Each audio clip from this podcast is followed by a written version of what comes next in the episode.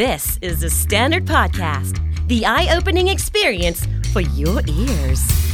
สวัสดีครับ ผมบิ๊กบุญ และคุณกำลังฟังคำนี้ดีพอดแคสต์สะสมสับกันวันละนิด ภาษาอังกฤษแข็งแรง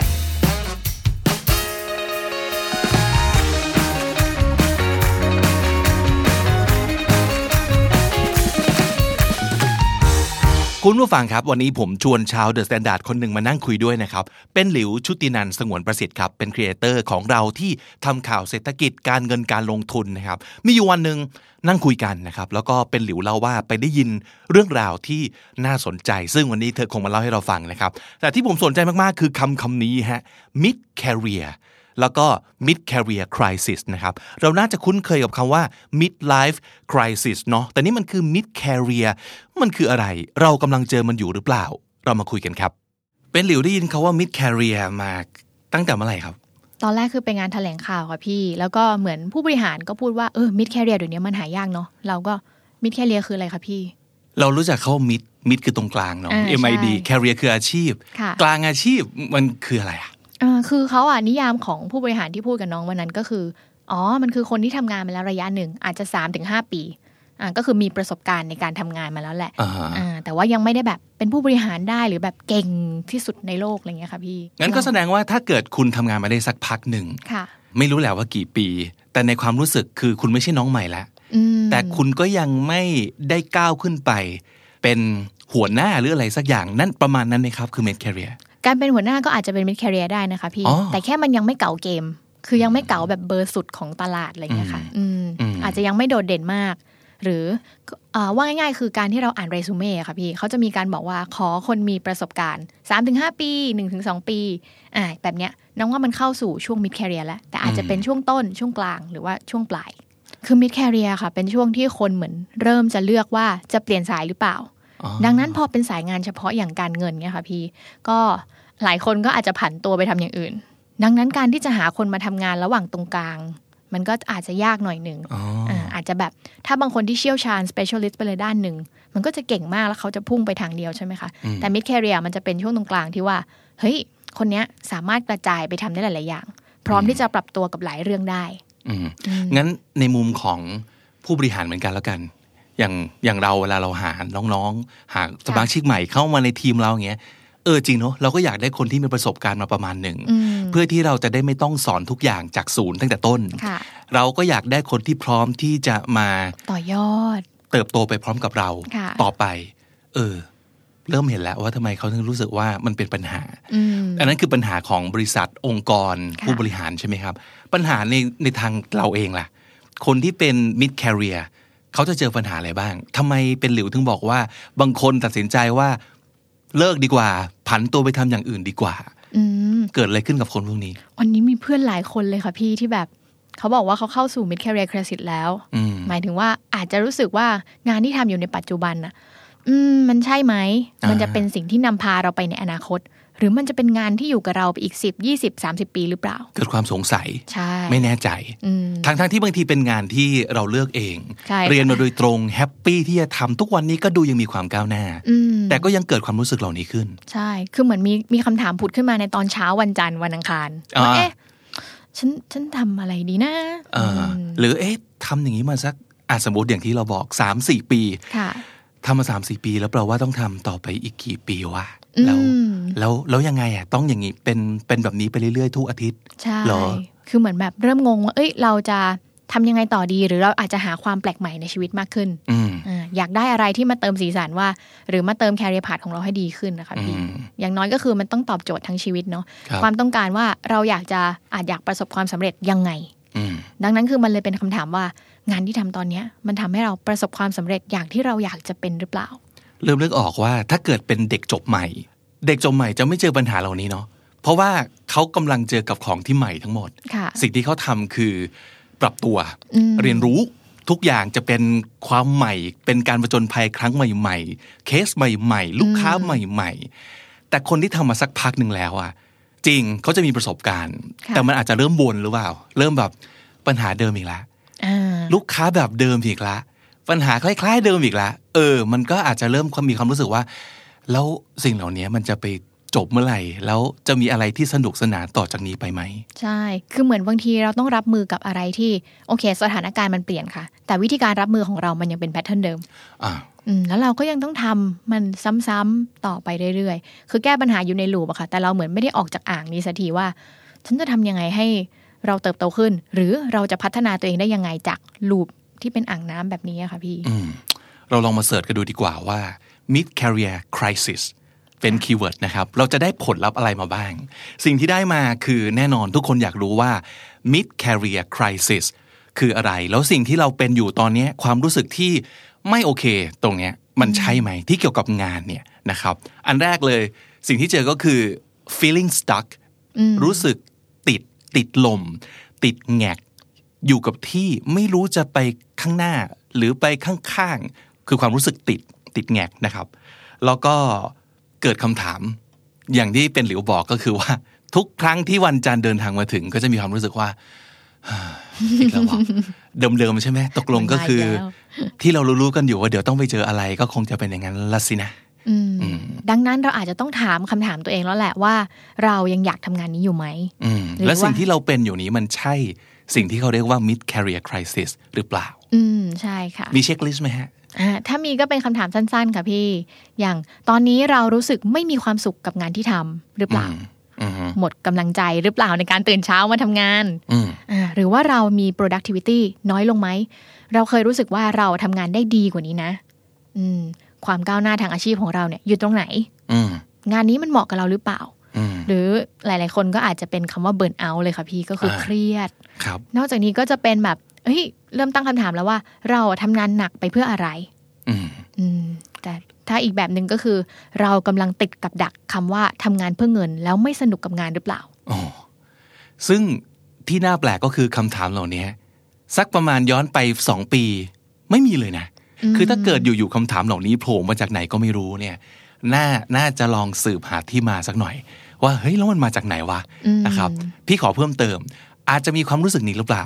คือหน้าที่การงานทุกอย่างก็เป็นไปได้ด้วยดี แต่ไม่ satisfied อืม ไม่รู้สึกพึงพอใจ มันไม่เติมเต็ม มันไม่ตอบโจทย์ ทั้งๆทที่พอกลับไปดู เฮ้ย ผลงานก็ดีนี่ว่า เงินเดือนก็ได้ขึ้น อืม โบนัสก็โอเค ความก้าวหน้าก็มี แต่ทำไมเรามีอะไรสักอย่างที่เหมือนกับ ยังไม่พอ ไม่พอใจนะครับ อืม หรือเราอาจจะรู้สึกว่าไม่ได้อยากทำในสิ่งที่ทำได้ดีอยู่แล้วให้ดีขึ้น ม หรือเปล่า ใช่ค่ะพี่ เพราะรู้สึกว่าถ้าเกิดคนที่ยังสนุกกับงานอยู่ เราจะมองหาวิธีที่จะทำให้มันดีขึ้นอีก แล้วก็ดีขึ้นอีกหรือว่าดีต่างเอาไว้อีก อ่ามีรูปแบบใหม่ ๆ ในการทำงานมากขึ้น แต่ความรู้สึกตอนนี้มันคือแบบ อืมก็ก็ทำไป เพราะมันก็ดีอยู่แล้ว อืมหรืออันหนึงพี่ว่าน่าสนใจมากเลย อันนี้มาช่วยกันวิเคราะห์ไหมเขาบอกว่าบางครั้งเราจะ downplay downplay skills หรือว่า competency ของเรา ก็คือเรารู้ว่าเราจะทำได้ดีกว่านี้แต่เราไม่ทำ อ่า คือเหมือนแบบว่าพอก่อนพักก่อนเออ พักก่อน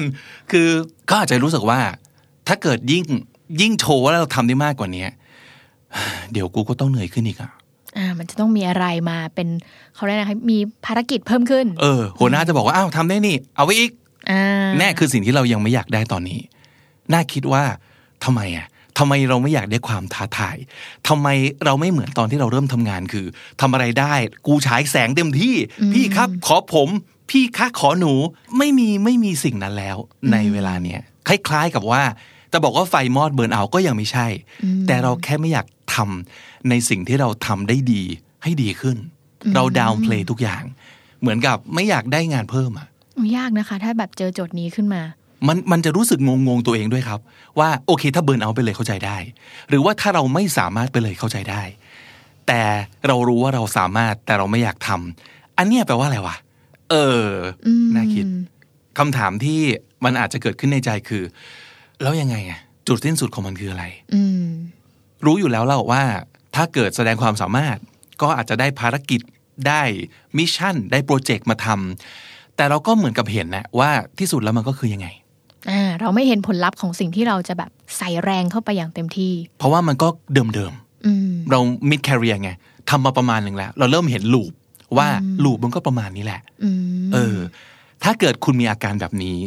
อาจจะนะครับ อาจจะ แสดงว่าคุณมีอาการ mid career crisis ก็ได้ อืม แต่หมายเหตุครับ ดอกจันว่า mid career crisis ของทุกคน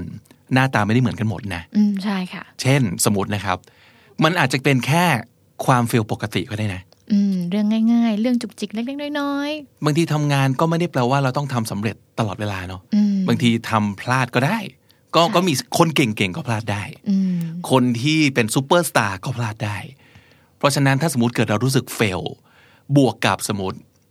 มีดราม่า เรื่องแฟน เรื่องที่บ้าน เรื่องอะไรก็ตามที แล้วเราเอาทุกอย่างมาโฮะรวมกัน นั่นแหละมันจะรู้สึกเหมือนเป็นคริสิสเพราะแบบทำไมทุกอย่างต้องเกิดขึ้นกับกูตอนนี้ อื มันจะ ก็ ดูเหมือน ดาว crisis แต่จริง ๆ มันไม่ใช่ mid career crisis มันคือปัญหาหลาย ๆ อย่าง แต่ไม่ใหญ่มากแต่มารวมกันเฉย ๆ คุณก็เลยอาจจะรู้สึกว่า อู้ crisis แล้ว แต่จริง ๆ มันเป็นแค่ปัญหาที่อาจจะแก้ได้นั่นแหละ อืม เป็นเรื่องที่เราต้องเจอกันทุกวันนะคะปัญหา อีกเรื่องหนึ่งอะค่ะ ก็คือ mid career อย่างเราเนาะอย่างพี่อ่าพี่บิ๊กก็ถือเป็น mid career เนาะ สำสำหรับอาชีพพอดแคสต์พี่ว่าพี่ mid career นะ อ้าวแต่พี่อยู่ในวงการคอนเทนต์มานานมากเลยค่ะพี่ ครับ ก็ 10 กว่าปี อ่ะ สมมติประมาณ 15 ปี อืม แต่พอดแคสต์ก็คือแค่ปีที่ 3 เองครับ โอ้ อืม นี่นี่ทำมานานขนาดนี้เลยเหรอคะพี่ นั่นน่ะสิเนอะ อ่า แต่ทำมาประมาณหนึ่งแล้วอ่ะพี่รู้สึกว่าเราก็คล้ายๆกับจะเป็น mid career ก็คือเราเราไม่ใหม่เอี่ยมละแต่เราก็ยังไม่ได้แบบเลเวลสูงขนาดนั้น พี่เก่าเกมแล้วค่ะพี่ ยังครับ อ่ะยังเป็นหลิวนี่ใช่ไหม น้องเป็น mid career ช่วงเริ่มต้นละกันค่ะ mid career ช่วงเริ่มต้น ใช่ ก็คือพอแบบทำมา 4 ปีและ 5 ปีและ เพื่อนๆ จากการเซอร์เวย์มานะคะ อย่างคำถามเมื่อกี้หนูก็เซอร์เวย์มาจากเพื่อนๆ ว่า ดูหน้าฟีด Facebook ก็พอค่ะ ทุกคำถามมันจะขึ้นมาเลยค่ะพี่ อยากทำงานอยู่ไหมเช้าวันจันทร์อันซึมเศร้านิดนึ ง ดังนั้นถ้าพอเป็นมิดแคเรียหลังจากการเซอร์เวย์เพื่อนๆน่ะนะคะ ก็ค่อนข้างจะรู้สึกกดดันนิดนึงจากความคาดหวังในการทำงาน ความคาดหวัง ใช่ คือเหมือนแบบ พอเราเปลี่ยนงานปุ๊บ หรือว่าเราขึ้นตำแหน่ง อาจจะไม่ใช่ตำแหน่งแบบใหญ่โตเป็นผู้จัดการ แต่แบบมันขยับขึ้นเป็นซีเนียร์ละ อืม อืมอื มีรุ่นน้องอ่ะ ใช่ เห็น มีเด็ก ชัด น้อยเข้า ๆ มามี มีเด็กใหม่เข้ามา ค่ะ อ่าฮะความคาดหวังก็คือ เราถูกคาดหวังว่าเราต้องแบบทำงานเก่งระดับหนึ่ง อืม สิ่งที่ยากก็คือเราอะต้องอยู่ตรงกลางระหว่างการสอนน้องใหม่ด้วย แล้วก็ต้องไม่อ่อนมากให้หัวหน้าเห็น ไม่งั้นเดี๋ยวเงินเดือนไม่ขึ้นเนาะเดี๋ยว อืม ตำแหน่งไม่อัพ จริง เราลองมาดูสาเหตุกันไหมว่า น่าจะมีสาเหตุอะไรใหญ่ ๆ บ้าง ที่น่าจะทำให้คุณเอ่อเจอ mid career crisis อืม นะครับ ค่ะ ข้อหนึ่ง อย่างที่เราบอกเรามีความรู้สึกว่าเราไม่มี option อืมไม่มีทางเลือก สิ่งที่เคยทำมา เราถูกคาดหวังว่าเราจะต้องทำให้ดีขึ้นดีขึ้น อืม แล้วเราก็เหมือนกับจะรู้ว่า ถ้าเกิดอยากจะทำให้มันดีขึ้น มันก็ต้องไปทางนี้ จนทำให้เกิดสิ่งที่เรียกว่าโฟโมโฟโมเนี่ย หลายๆ คนอาจจะคุ้นเคยมันคือ fear of missing out ก็คือเราจะรู้สึกตลอดว่า am I missing out เรากำลังพลาดอะไรอยู่หรือเปล่า ในขณะที่เรากำลังตั้งใจทำในสิ่งนี้ มีสิ่งอื่น ๆ ที่น่าสนใจหลายอย่างเกิดขึ้น แล้วเราพลาด เช่น ไปดูฟีดของเพื่อนๆ โอ้ใช่เลยค่ะพี่ ทุกคนกำลังตื่นเต้นสนุกสนานผจญภัยกับความท้าทายใหม่ ๆ แต่เรากำลังต้องมาโฟกัสในสิ่งนี้ ซึ่งเรารู้ด้วยว่าลูปมันเป็นยังไง เราเห็นวงจรของมันเลยว่า รับบรีฟลูกค้าเสร็จปั๊บก็ต้องมาคิดงานคิดงานหัวแตก ไปไฟท์กับลูกค้าดูลูกค้าด่ากลับมาแก้งาน แก้งานเสร็จกลับไปกว่าทำได้เสร็จปั๊บทุกอย่างย้อนกลับมาเริ่มต้นใหม่ ใช่ อย่างเงี้ ใน ย ข เรา ณะ จะเริ่ม ที่ รู้ ฟี สึ ด ก ขอ ว่า งเพื่อนก็จะแบบสด ตื่น ใส เต้นสนุกสนาน อืม จนลืมไปว่าบางทีเขาก็อาจจะไม่ได้บอกทุกสิ่งทุกอย่าง เขาไม่บอกขั้นตอนค่ะ บอกตอนประสบความสำเร็จแล้ว ตอนสนุกแล้ว ใช่ตอนะ ไร กำลัง ย่า มันอืม เออเนี่ยเราเราไปเห็นชีวิตคนอื่นแล้วเอามาเปรียบเทียบว่าเฮ้ยเรากำลังพลาดอะไรไปหรือเปล่า ย้อนกลับไปดราม่าถึงเรื่องการเลือกงานเป็นเรื่องของ regrets อืม นี่คือสิ่งที่เราเลือกถูกจริงปะวะ อ่า ตอนนั้นอาจจะมีออฟเฟอร์สองที่เราเลือกที่นี่ พอมาเจอปัญหาปั๊บเฮ้ยนี่เราเลือกถูกจริงปะวะ อืม เราควรจะเลือกอีกที่หนึ่งหรือเปล่า เราควรจะไปเลือกอีกงานหนึ่งหรือเปล่า อ่า ย้อนกลับไปดราม่ากับอดีต ใช่ นะครับ หรือความที่เราเห็นลูป ลูปเนี้ยมันจะทำให้เราเห็นว่า ต่อให้เราทำไปเรื่อยๆทำไปเรื่อยๆ มันก็วนอยู่แค่นี้ มีแต่ทำให้ดีขึ้นและดีขึ้นและดีขึ้น แต่ถ้าสมมติเกิดมีวันหนึ่ง มีคนที่เข้ามาแล้วทำได้ดีกว่าเรา เราจะโดนแทนที่หรือเปล่า อืมอันนี้ เราจะโดน replace ไหม หลายคนกลัวโดนแทนที่นะคะ แบบอย่างเช่นหุ่นยนต์จะเข้ามาแทนที่เรา อืม AI อะไรเงี้ย ตอนนี้ก็ตื่นตัวกันมากว่าแบบ เกิดวันหนึ่ง AI ขึ้นมาแล้ว เราจะถูกแทนที่แล้วไม่มีงานทำหรือเปล่า แล้วด้วยความเป็น mid career คือทำมาประมาณหนึ่งแล้ว ใช่ มันจะมีบอกว่า เราไม่อยาก เรา เริ่มใหม่ เราลงทุนมาแล้ว ใช่ค่ะ ทุ่มเทกับเวลาทุ่มเทกับความพยายาม อืม กับการโดนด่ากับการพยายาม การโด เท น รน ด่า นิ่งมาแล้วคือก็ไม่ได้อยากโยนทุกอย่างทิ้งเออแต่เอ้า AI จะมาเมื่อไหร่ เราจะมีวันหนึ่งที่มีคนที่เก่งกว่าเรามากๆ เข้ามาแล้ว เราจะตกกระป๋องหรือเปล่า อืม เออ อันนี้อาจจะเป็นความรู้สึกของที่นำไปสู่ crisis ได้นะครับ แล้วก็อีกอันหนึ่งที่เขาบอกว่าเป็นกรณีที่พบได้ในคนเยอะมากคือ ใช้เวลาในที่ทำงานกับการดับไฟ อืม มากเกินไป การดับไฟก็คือวิ่งไล่แก้ปัญหา เฉพาะหน้า ควบคุมสถานการณ์ไม่ให้มันเลวร้ายไปกว่านนี้ แก้ปัญหา แก้ปัญหา แก้ปัญหา ชีวิตมีแต่การแก้ปัญหา แทนที่จะเอาเวลาไปเพ r s สูไปตามหาสิ่งที่จะทำให้ชีวิตมีความหมายมากขึ้น ค่ะ เอ่ออะไรที่มันจะทำให้มันสนุกสนานมากขึ้นมีคุณภาพมากขึ้นอืมเนี่ยก็อาจจะเป็นสิ่งที่ทำให้เกิด mid career crisis ได้ อืม โอเค เอาละถ้าสมมุติเกิดหลายๆ คนนั่งฟังอยู่เริ่มรู้แล้วว่า เออ เนี่ย กู เราเราเลยแหละ ที่เป็นอย่างนี้ กูเจออย่างนี้อยู่ทำยังไงต่อไปดีครับ อืมอย่างแรกก็ต้องครบค่ะพี่ อืม เราต้องมาท รับบมือ ทวนเพื่อรับมือกับมัน อืม ว่าเฮ้ยเราจะหาวิธีการใหม่ ๆ ที่จะแก้ปัญหาความเบื่อหรือความเซ็งหรือความนอยนี้ยังไง อืม อืม ทำยังไงได้บ้าง หลักๆ ถ้าสมมติยกตัวอย่างอย่างน้องใช่ไหมคะ น้องอะไม่ค่อยเบื่อกับงานเท่าไหร่ เพราะว่าเราอะหาอะไรใหม่ๆ ตลอดเวลา อย่างน้อยถ้าผู้บริหารคนนี้ไม่ตอบเราไปคุยกับอีกคนหนึ่งหรือจริงๆเรื่องนี้เขาไม่ตอบเราไปหาประเด็นใหม่ อืมอันนี้คือเป็นนักข่าว ใช่ ถูกไหม ค่ะ ก็คือเอ่อเราสามารถเปลี่ยนรายละเอียดในการทำงานของเราได้ เรา คื หา ไม่ได้ สีสันใหม่ๆใน ห ชีวิสีตสัน เรา ใหม่ๆ ได้ใช่ แล้วก็เอ่อลองหาวิธีใหม่ ๆ ในการในการรับมือหรือแก้ปัญหาไปเรื่อยๆ อันนี้ก็คือเผอิญว่าเป็นการที่สามารถสร้างสรรค์วิธีการทำงาน ค่ะ ของเราเองได้ ถ้าสมมุติเกิดเป็นคนที่งานเขาแบบเป็นรูทีนมากๆ หรือว่าเป็นฟอร์แมตมากๆ เป็นแพทเทิร์นมากๆเลยครับ อืม ทำยัไได้ บางคนเห็นบางคนก็บอกว่าเปลี่ยนที่วิธีคิดนะคะ อ๋อ คือเช่นสมมติอย่างเราต้องทำงานที่เป็นรูทีน เช่น นั่งเคาน์เตอร์ แล้วมีลูกค้าเข้ามารับบริการ อย่างแรกคือที่เพื่อนน้องเคยทำอะ ก็จะเป็นว่าเฮ้ยหรือเราจะไปคิดถึงแบ็กกราวน์ของลูกค้าดี เนอะ อ่าว่าเฮ้ยเขามายังไง อ๋อ เขามาแบบไหน อ่า แล้วเราจะบริการยังไงให้มันดีขึ้นกับเขา อ๋อ คือเหมือนพลิกวิธีคิดว่าเอ้ยเราจะทำยังไงให้ลูกค้าแฮปปี้ที่สุดถ้ามาที่นี่ อื อื ม มอันนี้คือถ้าแบบงานรูทีนมากๆอะนะ ครั คะ บ หรือถ้างานเปเปอร์เฮ้ยเราไปคุยกับทีมอื่นไหมว่าเราจะช็อตคัดยังไงให้งานเราเร็วขึ้น อืม มากกว่าที่เราจะทำแค่ลูปของเรา อืม เราขอไปคุยกับลูปคนอื่นด้วย อืม แต่ก็โอเคอาจจะต้องหาวิธีการนะคะ เพราะบางที่ก็วิธีการทำงานเขาค่อนข้างจะเป็นระบบมากๆ แต่ถ้าสมมุติว่าเรามีปฏิสัมพันธ์กับคนอื่น เพื่อนร่วมงานฝ่ายอื่น เรื่องมันจะง่ายขึ้นทุกครั้งค่ะ ครับ อันนี้คือเพื่อนแบบฝ่ายบัญชีเล่ามา เออ ดี ว่า นะ ว่าเขาจะเป็นเหมือนเหมือนแอดมินของทุกอย่างบนโลกใบนี้ เบิกเงินไม่ได้เบิกของไม่ได้ ก็ เออ วิ่งหาบัญชี เออ แล้วบัญชีก็จะเป็นคนที่ต้องคุยกับหลาย ๆ คน ดังนั้นต่อให้งานเขาต้องแบบ strict แค่ไหนอะคะพี่ สุดท้ายแล้วมันจะมีวิธีการหรือความสัมพันธ์ระหว่างคนกับคน มันจะทำให้ทุกอย่างง่ายขึ้น อืมอีกอันหนึ่งที่เคยได้ยินมา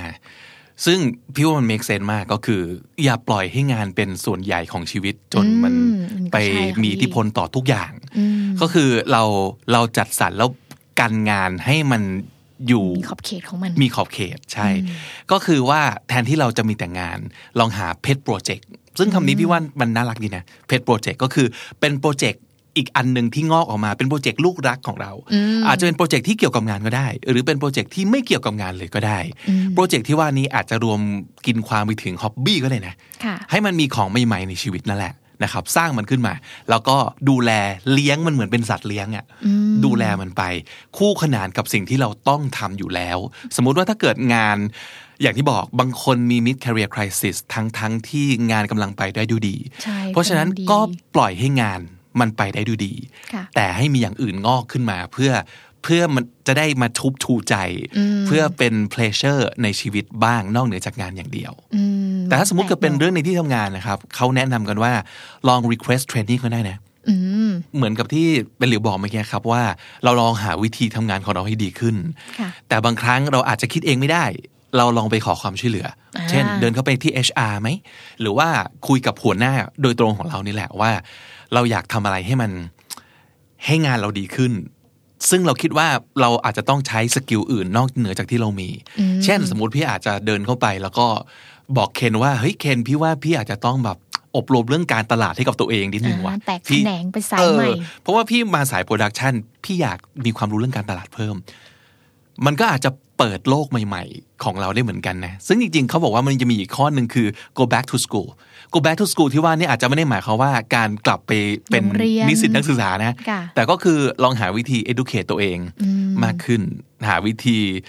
reskill ตัวเอง หาทักษะใหม่ๆ เพิ่มเติมเข้ามา อืมอาจจะเป็นการเทคคอร์สใหม่ๆ หรือว่าโรงเรียนภาษา อ่า อ่าช่วงนี้ก็คือเขาบอกว่าอย่าไปเรียนแบบเชิงทักษะใช่ไหมคะพี่ เราต้องพัฒนาสมอง น่าสนใจนะ ลองไปเรียนภาษาจีนไหม โอ้ ลองไปเรียนภาษาเกาหลีดูไหมถ้าแล้วถ้าเกิดเผอิญเรากำลังติดซีรีส์จีน นิยายจีน ติดซีรีส์เกาหลี เฮ้ยเหมาะเลยนะ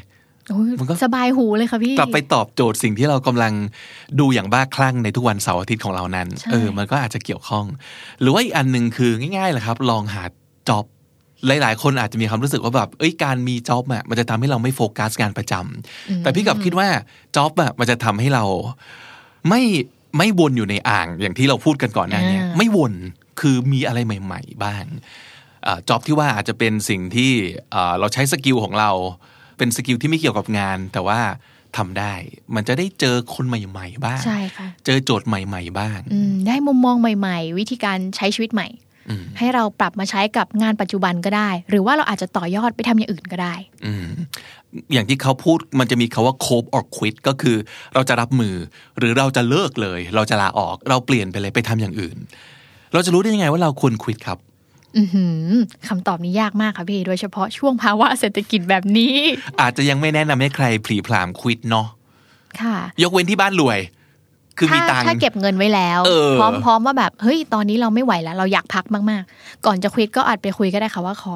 ขอเบรกแป๊บนึงนะ อืม อ่าอาจจะแบบรีเวดเปย์ อืม หรือว่าอะไรก็ตามที่ทำให้เราได้ทบทวนตัวเองก่อนว่า เราจะไปต่อไหม ม หรือว่าเราอาจจะมีที่อื่นที่ฟีอินมากกว่า ครับ ซึ่งจริงๆ การลาออกก็ไม่ใช่เรื่องแย่เท่าไหร่นะคะพี่ อืม เพราะบางทีอ่ะมันแค่ยังไม่เหมาะกับเรา จริงครับ แล้วเราก็ควรจะได้หาอะไรเพื่อตัวเองบ้าง เมื่อกี้ที่เป็นหลิวพูดมาพี่ชอบก็คือ live without pay หลายๆ คนลืมนะว่าที่เราตั้งใจทำงานมาโดยตลอดเนี่ย บางคนเนื่องจากทุกอย่างมันมันสนุกมันเร้าใจ ค่ะ แล้วเราก็ enjoy งานเราลืมลาว่ะ ลืมพักด้วยค่ะ ลืม พี่ พักเออบางทีบางทีเป็นนะ บางทีคนจะมีความรู้สึก แล้วยังไม่เบิร์นเอาท์แต่ว่าเริ่มรู้สึกว่าเฮ้ยเรากำลังมุ่งหน้าไปหา mid career crisis หรือเปล่า อาจจะเป็นเพราะว่าเรา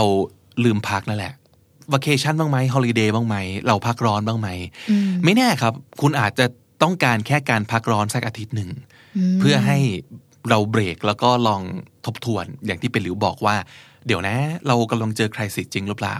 แล้วสิ่งที่เราน่าจะทำได้คืออะไรเราจะโคบยังไง แต่ถ้าสมมติเกิดโคบไม่รอดมีแผนในการควิดยังไง แล้วควิดเนี่ยจะไปทำอะไร ใช่ เราใช้เวลา 7 วันนั่นแหละ ที่เราที่เราลาพักร้อนเนี่ยมันนั่งคุยกับตัวเอง อืม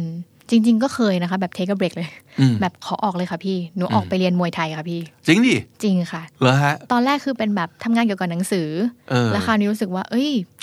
มันอยู่แต่ในออฟฟิศ แล้วก็ไม่ได้ไปไหน แล้วก็อ่านหนังสือ คือชอบอ่านหนังสือเลยเรื่องงานนี้ถูกไหมคะ แต่พออ่านทั้งวันก็ เฮ้ย ฉันต้องทำอย่างอื่นบ้างว่ะ เออเตะกระสอบทรายเลยดีกว่า โอ้ยมวยเลยค่ะตอนนี้ มวยกับวาดรูปขึ้นหนูหาฮ็อบบี้ทุกอย่างในชีวิตมาลองแบบช่วงนั้นอยากเรียนอะไร ไปเรียนให้หมด ช่วยไหม โอ้ยตอนนั้นช่วยนะคะ เพราะอย่างน้อยร่างกายคือ ปกตินั่งกับที่ไม่ได้ออกกำลังกายเลย เราก็จะแบบ มันเหนื่อยมันหน่อย มันหมดแรง ตื่นเช้ามาเอ้ยเข้าออฟฟิศ เนิร์ดนะมันรู้สึกเนิร์ด อ่ะมันจะเหนื่อย พี่จำความรู้สึกนี้ได้เหมือนกัน อืม หนืดมันจะหนืดไปหมดคือเราก็ยังทำทุกอย่างไป โดยออโต้พายロก็คืออเรารู้ว่าเราต้องทำอะไร เราเคยทำได้ดีทำแล้วสำเร็จแล้วก็ทำไปแหละ แต่ว่าหนืด ใช่ อืม แล้วพอมันทำดีมันเร็วขึ้นใช่ไหมคะพี่ เท่ากับเรามีเวลาเหลือเยอะขึ้น เออ ก็ไม่รู้จะทำอะไร เอาเป็นไป ก็ ได้นะ แล้วพองานเรามันเหมือนสโคปแค่นี้อะค่ะ พอแบบหน้าที่คือปรูฟ อืม ปรูฟอ่านคุยนักเขียน อืม พอหนังสือหมดเล่มเอาว่าง อืม ก็ดูซีรีส์ค่ะ ถ้าอย่างนั้น เออเออเออเพราะฉะนั้นลองลองคิดดูครับ สิ่งที่คุณต้องการอาจจะเป็นเบรกจากงานประจำสักครู่หนึ่งเพื่อตั้งหลัก อืม หายใจทบทวนตัวเองหรือว่าหาสิ่งอื่น ๆ ต่างๆ ให้ชีวิตมันมีความหลากหลาย มีมิติที่ต่างไปจากปกติบ้าง อืม ค่ะ นะครับเพราะฉะนั้นถ้าสมมติเกิดคุณผู้ฟังกำลังฟังอยู่ แล้วรู้สึกว่าเราเจอปัญหาเราติดลม เราไม่รู้จะไปยังไง เราเกิด question ทุกเช้าวันจันทร์ เกิดความรู้สึกว่าทำไมไม่พอใจทั้งๆที่ทุกอย่างก็เป็นไปได้สวย คุณอาจจะกำลังเจอ mid career crisis ก็ได้ แล้วก็หวังว่าวันนี้อาจจะได้ไอเดียบางอย่างเพื่อไปลองปรับใช้ครับ แล้วก็ลองเอาไป apply ดูว่า อาจจะมีบางวิธีที่สามารถไปตอบโจทย์ตอบคำถามของคุณได้ วันนี้ขอบคุณเป็นหลิวมากครับ ขอบคุณเหมือนกันค่ะพี่บี แล้ววันหลังแวะมาใหม่เนาะ ได้ค่ะ สวัสดีครับ สวัสดีค่ะ ย้ำสับสำนวนน่าสนใจที่ผมไปเสิร์ชเพิ่มเติมมาให้นะครับเผื่อใครจะอยากไปหาอ่านต่อจะได้มีคีย์เวิร์ดไปเสิร์ชกันถูกนะครับหรือว่าอย่างน้อยมีศัพท์ประมาณหนึ่งเอาไว้ เพื่อทำความเข้าใจเบื้องต้นในเรื่องนี้ก็แล้วกันนะครับ feeling stuck S T U C K stuck แปลว่า ติดครับ ติดแงก ไปไหนไม่ได้ รู้สึกว่าไม่รู้จะไปทางไหนดี หรือไม่มีทางเลือกหลังชนกำแพง ไม่เห็นอนาคต ไม่เห็น career path นั่นคือ feeling stuck successful but not satisfied เออ อันนี้เป็นอาการที่แปลกเนอะ คือประสบความสำเร็จนะ ทุกอย่างไปได้สวยแต่ว่าเราไม่รู้สึกเติมเต็ม ไม่รู้สึกพึงพอใจมันอย่างแท้จริง successful but not satisfied not enthusiastic about going to work อาการเช้าวันจันทร์นั่นเอง แต่ถ้าเกิดคุณรู้สึกไม่กระตือรือร้นที่จะไปทำงาน ไม่ว่าจะเป็นวันไหนเลย อันนี้คุณอาจจะมี mid career crisis อยู่ก็เป็นได้นะครับ not enthusiastic about going to work disinterested in achieving greater results อันนี้ก็เป็นอาการที่น่าสนใจเหมือนกัน คาว่า disinterested ก็คือ เฉยเฉยๆเพิกเฉย งั้นงั้นๆไม่ตื่นเต้น ไม่อยากจะมีส่วนร่วม นั่นคือ disinterested in achieving greater results ไม่อยากให้ผลงานดีขึ้น ไม่อยากให้ประสิทธิภาพการทำงานดีขึ้น disinterested in achieving greater results downplay your skills or competence downplay เนี่ย มันก็ประมาณออมมือครับ ไม่ปล่อยพลังเต็มที่ จริง ๆทำได้ 10 แต่ปล่อยไปแค่ 7 หรือ 6 อะไรอย่างนี้นั่นคือ downplay สิ่งที่เรา downplay คือ skills คือ competence คือความสามารถทักษะของเราในการทำงาน เราไม่ปล่อยหมด นั่นมันอาจจะกำลังบอกอะไรอยู่ก็ได้ downplay your skills or competence FOMO คำนี้หมายถึง fear of missing out เป็นความรู้สึกที่เราเหมือนกับ เฮ้ย ตอนนี้เรากำลังพลาดอะไรอยู่หรือเปล่า มีอะไรดีๆ เกิดขึ้นที่อื่นที่เราไม่รู้ไม่เห็น แล้วเรากำลังจะตกขบวนไหม เรามงมาทำอะไรอยู่เนี่ยทำไมเราไม่ได้ในสิ่งที่ควรจะได้ที่คนอื่นเขาได้ fear of missing out spend too much time at work putting out fires put out fires ก็คือดับไฟครับ ถ้าการทำงานส่วนใหญ่ของคุณ มันคือการวิ่งแก้ปัญหา แก้วิกฤตอย่างเดียวเลย ไม่ได้สร้างสารรค์อะไรใหม่ ๆ ขึ้นมา คือถ้ามันเป็นแบบนี้มากจนเกินไปเนี่ย มีโอกาสที่จะนำไปสู่ ภาวะที่เรียกว่า mid career crisis ได้เหมือนกัน spend too much time at work putting out fires cope or quit นั่นคือสองคำที่อาจจะเด้งขึ้นมาในความคิด ถ้าเรากำลังรู้สึกว่าเรากำลังเผชิญ mid career crisis นั่นก็คือเราจะ cope C O P E cope รับมือ หรือเราจะ quit ซึ่งก็คือ วางมือ cope or quit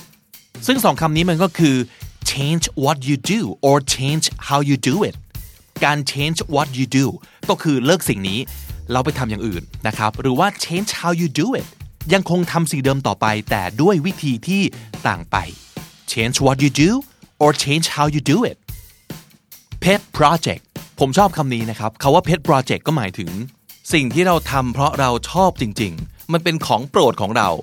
ไม่มีใครบังคับให้เราทำและอาจจะไม่เกี่ยวกับงานที่เราต้องทำนั่นคืออีกอย่างหนึ่งที่น่าจะมีเอาไว้ ข้างๆ แล้วคู่ขนานกันไปกับงานที่เราต้องทำอยู่แล้วนะครับ แล้วอาจจะทำให้อาการ mid career crisis นั้น เบาบางลงหรือหายไปนะครับ a pet project และคำนี้จริง ๆ แล้วเนี่ยเป็นคีย์เวิร์ดที่บอกว่าสำคัญมากเลยนะ go back to school ในกรณีที่เราตัดสินใจควิดนะครับ งานที่เรากำลังทำอยู่ แล้วระหว่างที่ยังไม่รู้ว่าจะไปทางไหน อาจจะกลับไปโรงเรียน